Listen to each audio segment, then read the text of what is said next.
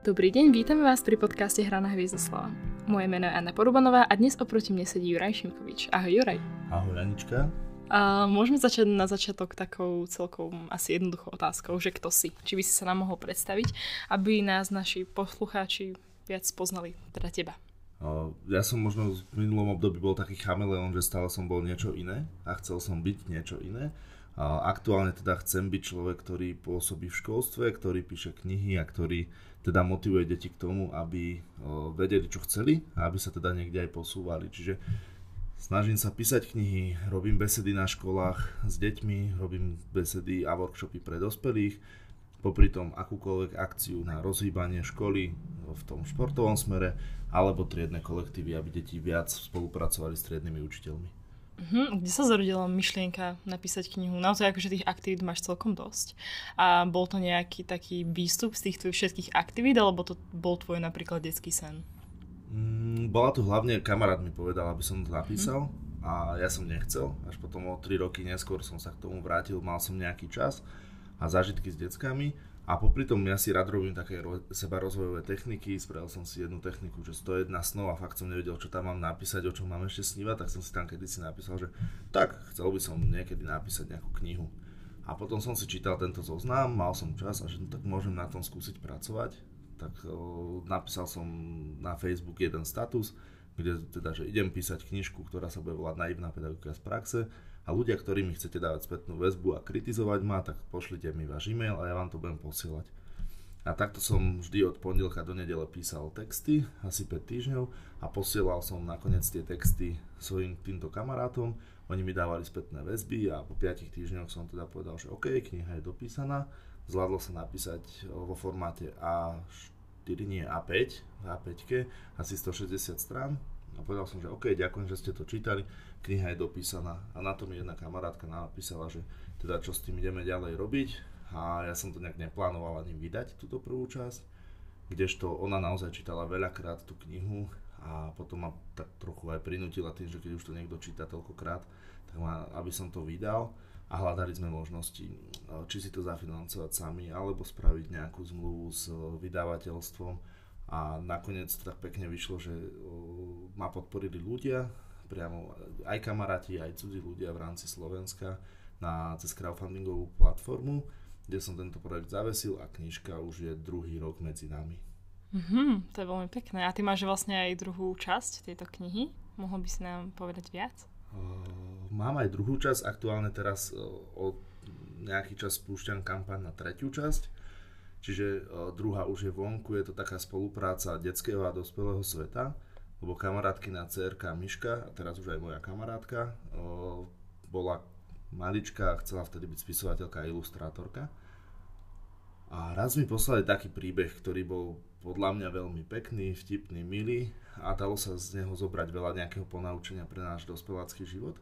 Tak som jej napísal, že poďme spraviť spoločnú knižku, kde Miška napíše tento text, ja ten text nejako zanalizujem, necháme tam nejaké voľné stránky, aby dospelý človek sám skúšal analyzovať, potom aby skúšal konfrontovať moje nejaké názory a zadiť, sadiť si to do toho svojho života a postupne, aby spravil v každej kapitole jedno rozhodnutie na zlepšenie sa v nejakej oblasti, ktorú teda povie svojmu dieťaťu alebo akémukoľvek druhému človeku. Ja by som sa chcel zlepšiť napríklad v športe tým, že každý deň budem cvičiť to dieťa povie, áno tati, môžeš ísť do toho a keď ono uvidí, že tatino naozaj každý deň cvičí, tak mu vyfarbí ilustráciu, ktorú Miška do tejto knižky dala. Čiže v podstate nejde ani až tak o ten text, ktorý je napísaný v tej knižke, ako o takú ukážku, ako môžeme detský a dospelácky svet spolupracovať a ako môžeme si potom pomáhať v takom tom vzájomno, v tých vzájomných vzťahoch a v tom zlepšení tých vzťahov. Uh-huh. Vrátim sa ešte, keď si hovoril ohľadom tej prvej knihy, že si to dal na Facebook a ľudia ti to mali nejako, nejakým spôsobom kritizovať. Je nejaká kritika, ktorá ťa celkovo posunula vpred v tomto? Že ťa naozaj, mm, že si si po nej povedal, áno, má to zmysel robiť? Mm, asi každá kritika, lebo niektoré boli mm, naozaj že osvedčené, naozaj, že bol tam nejaký príbeh toho, ako som mal tých 5 týždňov času, že to nebolo v rámci niečo takého pozitívneho, že sám som si vybral ten čas, ale skôr teda ma z práce poslali domov a potom uh, som že nerobil chvíľočku. Čiže toto som si tam vylial trošku do tej knihy a naozaj mi potom brat tesne predtým, ako sa kniha išla tlačiť, napísal správu, že OK, viem, že si tvrdohlavý, viem, že to asi už sa s tým nič nestane, ale ja keby som bol tvoj editor, tak toto vymážem, lebo tvoje osobné veci nikoho nezaujímajú. Kniha môže byť lepšia, keď to tam nebude, alebo po prípade ešte zmeň názvy kapitol, skús to prerobiť štilisticky, skús do toho ešte aspoň týždeň, dva aktivity a času dať. A zase následne, keď prišli niektoré kritiky, že mm, neviem si konkrétne spomenúť aké, ale v tom štýle, že chceli, aby som nepísal takým štýlom, ale aby som to napísal totálne, že na spis, najspisovnejšie, aby som tam použil odborné výrazy a podobne, tak to som presne zasa vedel, že takto tú knihu písať nechcem. A tým pádom ma táto zasa kritika utvrdila v tom, čo, čo chcem, ako chcem, aby kniha vyzerala, ako to, tá myšlienka má pomáhať potom ďalej Slovensku a našim rodinám. Hm. Je nejaká aktivita, alebo možno je tá kritika, alebo niečo, čo ťa posúva vpred, respektíve, že aj v tých tvojich aktivitách a niečom posilniť tú ideu spojiť znova, znova deti a ich rodičov, aby trávili viac čas spolu? Je to aj niečo, čo sám zlyhávam. Je to teda čas na sociálnych sieťach a s telefónom v ruke. A keď sme krstili túto druhú knižku, tak o, som sa pýtal Myšky, mojej spoluautorky, čo by odkázala pre dospelých. A ona povedala, že trávte s nami viac času. A ona, teda jej súrodenci sú krásni rodičia tejto knižky, že nemám žiadnych významných autorov, ale mám významných ľudí pre ňu, lebo ju podporovali a jej sestrečka Barborka, ona povedala teda, že a pri tom, ako s nami trávite ten čas, tak odložte aj telefóny. V rámci toho teda vyvíjam teraz iniciatívu pri tretej knihy, pri tretej kampani, že štvrtinu z celého toho zárobku alebo z celej tej ceny knižky, tá štvrtina pôjde na zaujímavé projekty po Slovensku, pôjde to na školy, na organizácie a že ten človek, ktorý si kupuje túto knihu, tak sám rozhodne, pre koho tie peňažky poputujú a ich úlohou bude spraviť niečo preto, aby, aby tu bolo lepšie, aby tí ľudia viac spolu komunikovali. Čiže, ale popri tom ja som veľmi taký, že náročný typ, tvrdohlavý, mm-hmm. že mne keď človek chce dať kritiku a nejakú spätnú väzbu, tak musí ísť na to buď citlivo, alebo o, musí mať so mnou vytvorený perfektný vzťah a vtedy si to dokážem vypýtať tú kritiku sám. Je taká myšlienka, že neber kritiku od toho, od koho by si si nešiel dať poradiť, alebo mm-hmm. niečo v takom zmysle. A to je teraz to, čo mňa tak vystihuje, že mnoho ľudí ma má za tvrdohlavého, arogantného, ktorý si nedá povedať, ale pritom ja si dám povedať, ale od ľudí, ktorí naozaj, že im ide o to dobro tej veci. Mhm, jasné. Je nejaké moto celej tejto knihy? Tej tretej alebo tej všetkých troch? Všetkých troch do, dohromady. Všetky tri možno majú také, že ak chcem vychovávať deti, no, musím byť vzorom ja. Čiže keď chcem, aby deti športovali, musím športovať aj ja. A potom každá tá kniha má nejakú takú tú malú ideu, hm. ktorou sa to vsádza. Prvá kniha bola v podstate o takom, že strávte s nami čas, buďme tu a teraz v tej prítomnosti.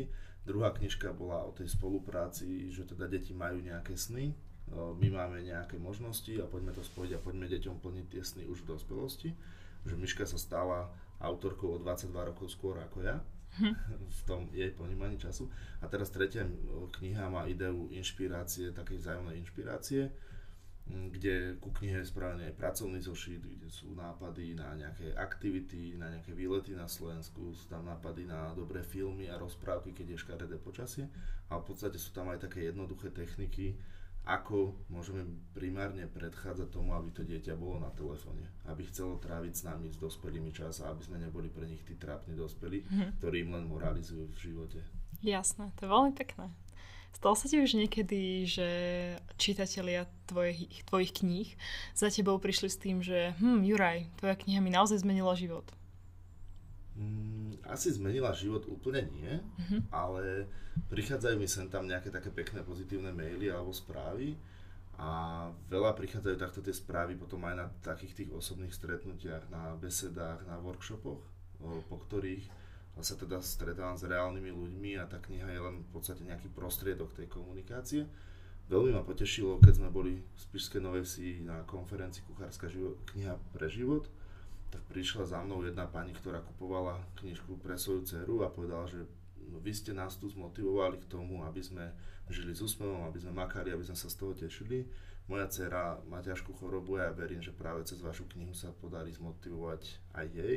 Alebo následne tiež jedna kamarátka dala mamine túto knižku, čo je dlhoročná pedagogička. A ona povedala, že ja som konečne videla moju mamu sa opäť usmievať. Uh-huh. To sú tie veci, ktoré mi dávajú zmysel a ktoré ma držia v tom, že naozaj snažím sa písať, snažím sa tvoriť. Najťažšie na tom je to, že ako sa človek postupne vyvíja, tak naozaj, že niektoré tie názory možno už nemá až také, ako vtedy, keď písal tú knihu. A práve preto je v každej knihe ten priestor na to, aby si to človek sám zhodnotil. Aby nebral moje slova ako alfu a omegu výchovy, ale aby si povedal, že OK, dobre, Jurovi toto nejak sedí, to tomu pasuje, ale mne toto vo výchove nikdy asi nepomôže, lebo moje dieťa toto, toto totálne nepríjma. Čiže mm-hmm. byť taký otvorený tomu aj tej takej individualite každého človeka a, a nejak tak sa snažiť pochopiť a snažiť sa nájsť tu nejakú spoločnú cestu ku spolupráci. Dá sa s týmto vôbec na Slovensku uživiť? Respektíve je to naozaj tvoja zárobková činnosť, ktorá ťa naozaj každý deň sa prebúzaš s tým, že naozaj akože dá sa? Mm, zatiaľ som to neskúsil ako plný úvezok. A v podstate, že vždy, keď tá kampaň nejak sa vyvinula, tak som to potom chvíľku živil a nechal to v knihkupectvách a sem tam som o tom povedal. Aktuálne teraz s touto treťou kampaňou o, spúšťam ten taký svoj životný štýl v rámci teda, že chcel by som pôsobiť naďalej ako mentor pre učiteľov a pre ľudí bežných v praxi v rámci možno nejakého seba rozvoja a posúvania svojich hraníc a komfortnej zóny Ďalšou vecou, čo by som chcel pôsobiť, aby tá kniha bola prostriedkom, že sa môžem dostať na školy, môžem prísť na besedu s učiteľmi, môžem sa s nimi porozprávať o tom, ako mne to funguje v praxi, lebo teda s deťmi v tej výchovnej oblasti pracujem už asi 17 rokov. A kniha v podstate, nechcem, aby ma živila kniha, že napíšem ja knihu a budem za to mať peniaze. Práve aj preto robím teraz tú iniciatívu, že štvrťka z tých peňazí ide na školy, ide na tie aktivity, aby sme tuto na tom Slovensku pre tie detská vec spravili. Takže dúfam, že všetko toto spoločne bude to, čo ma aj uživí, aby som mohol v týchto ideáloch pokračovať. Uh-huh. Aké je to byť slovenským autorom? Mm, veľmi príjemné. Nejak to akože veľmi nepociťujem. Nemám teraz to, že prídem niekde a ľudia ma tam spoznávajú, že a toto je Juro Šimkovič, ten napísal knihu. To je skôr tak teda medzi svojimi známymi, ktorí ešte niekedy tak s takým úsmevom, tak čo pán spisovateľ, ako sa máme a podobne. A, pričom ale teda na tých našich vzťahoch sa vôbec nič nezmenilo.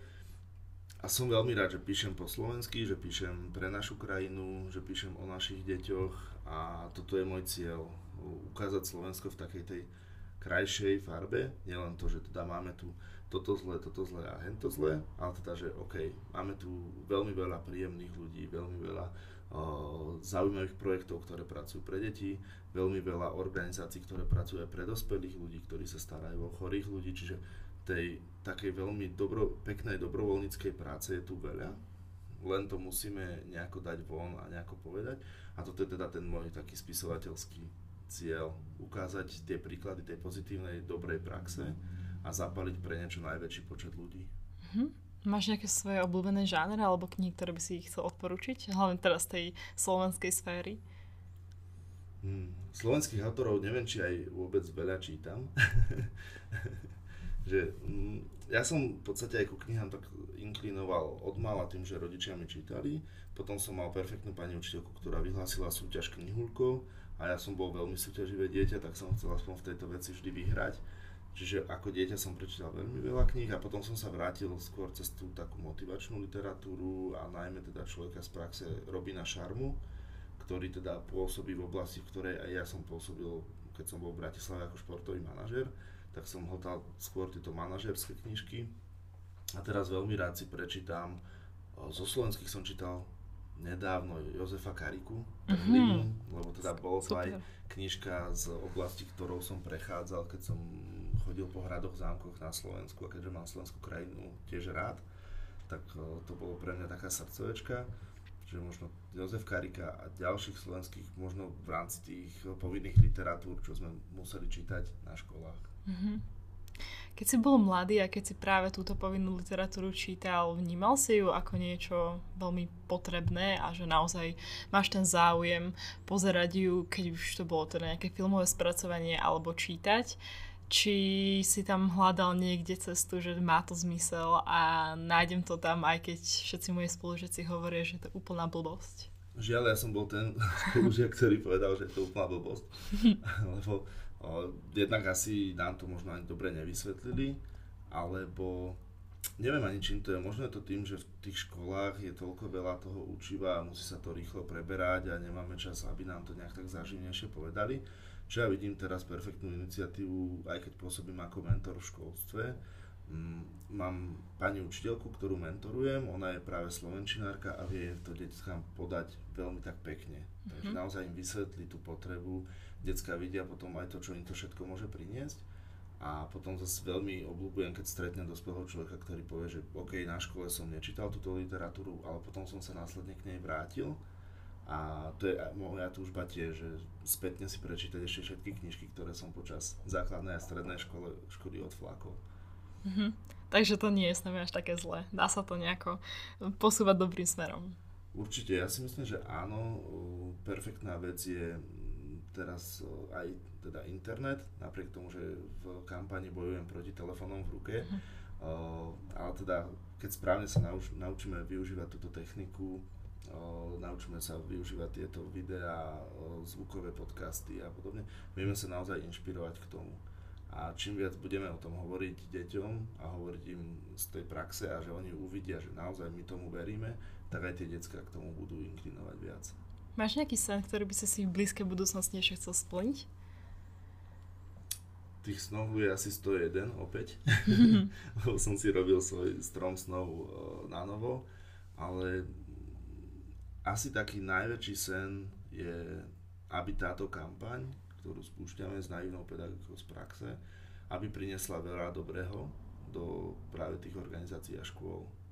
Už postupne oslovujeme organizácie, ktoré o toto majú záujem a, verím, že tie peniažky, ktoré im dáme, tak tie peniažky budú využité na to budovanie vzťahov. Čiže to je taký ten celoplošný sen a potom taký môj osobný sen je vydržať v tom svojom dennom režime, lebo začal som opäť vstávať o 5 ráno, kde sa venujem aj teda svojej fyzičke, duchovnému životu a vzdelávaniu a čítaniu a rád by som bol, aby takýto životný štýl nabralo čo najviac ľudí v mojom okolí, aby sme sa tak motivovali, aby sme ten život tu tak prežili uh-huh. v takej spoločnej spolupráci a naozaj v tých zážitkoch, aby bolo o čom rozprávať, aby keď sa stretneme napríklad s kamarátmi večer pri čaji alebo pive, tak sme nemuseli riešiť iného kamaráta, ale aby sme mohli rozprávať o svojich zážitkoch, ktoré sme spoločne mali.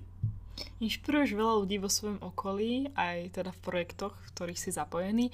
Moja otázka teda znie, a čo už bude teda posledná otázka tohto podcastu, kto inšpiruje teba? Mm. to je jedno také moje moto a akurát na tejto tretej knihe bude napísané, že inšpiruj seba a druhých. No to znamená, že ja sa snažím byť každý deň inšpirovaný nejakým človekom a to znamená, že inšpirujú ma ľudia, ktorí niečo vytvárajú, inšpirujú ma ľudia, ktorí makajú na svojom poslaní, inšpirujú ma ľudia, ktorí sú možno chorí, ale cez to sa vedia usmiať. Inšpirujú ma decka svojou bezprostrednosťou a tým, ako dokážu napríklad pomáhať. To mám takú skúsenosť, že teraz 15-ročné decka mi boli pomáhať na akcii, ktoré sa robili zasa pre trochu menšie deti a bolo to vynikajúce vidieť, ako oni pomaly s väčším nadšením, ako my dospelí, robili tie aktivity. Takže myslím, že tá inšpirácia je všade okolo niekedy je inšpirácia v dobrom podniku, ktorý je spravený inak a ktorého cieľ nie je teda ľuďom naliať, ale ľudí spojiť, vytvárať rôzne tie aktivity. Takže myslím, že každý deň mám tu možnosť ja sa inšpirovať a som za to vďačný, že to takto vnímam. To je veľmi pekné. Ďakujem, Juri, že si prišiel ku nám do podcastu a že sa nám tak krásne odpovedal. Ďakujem aj ja veľmi pekne, že som mohol byť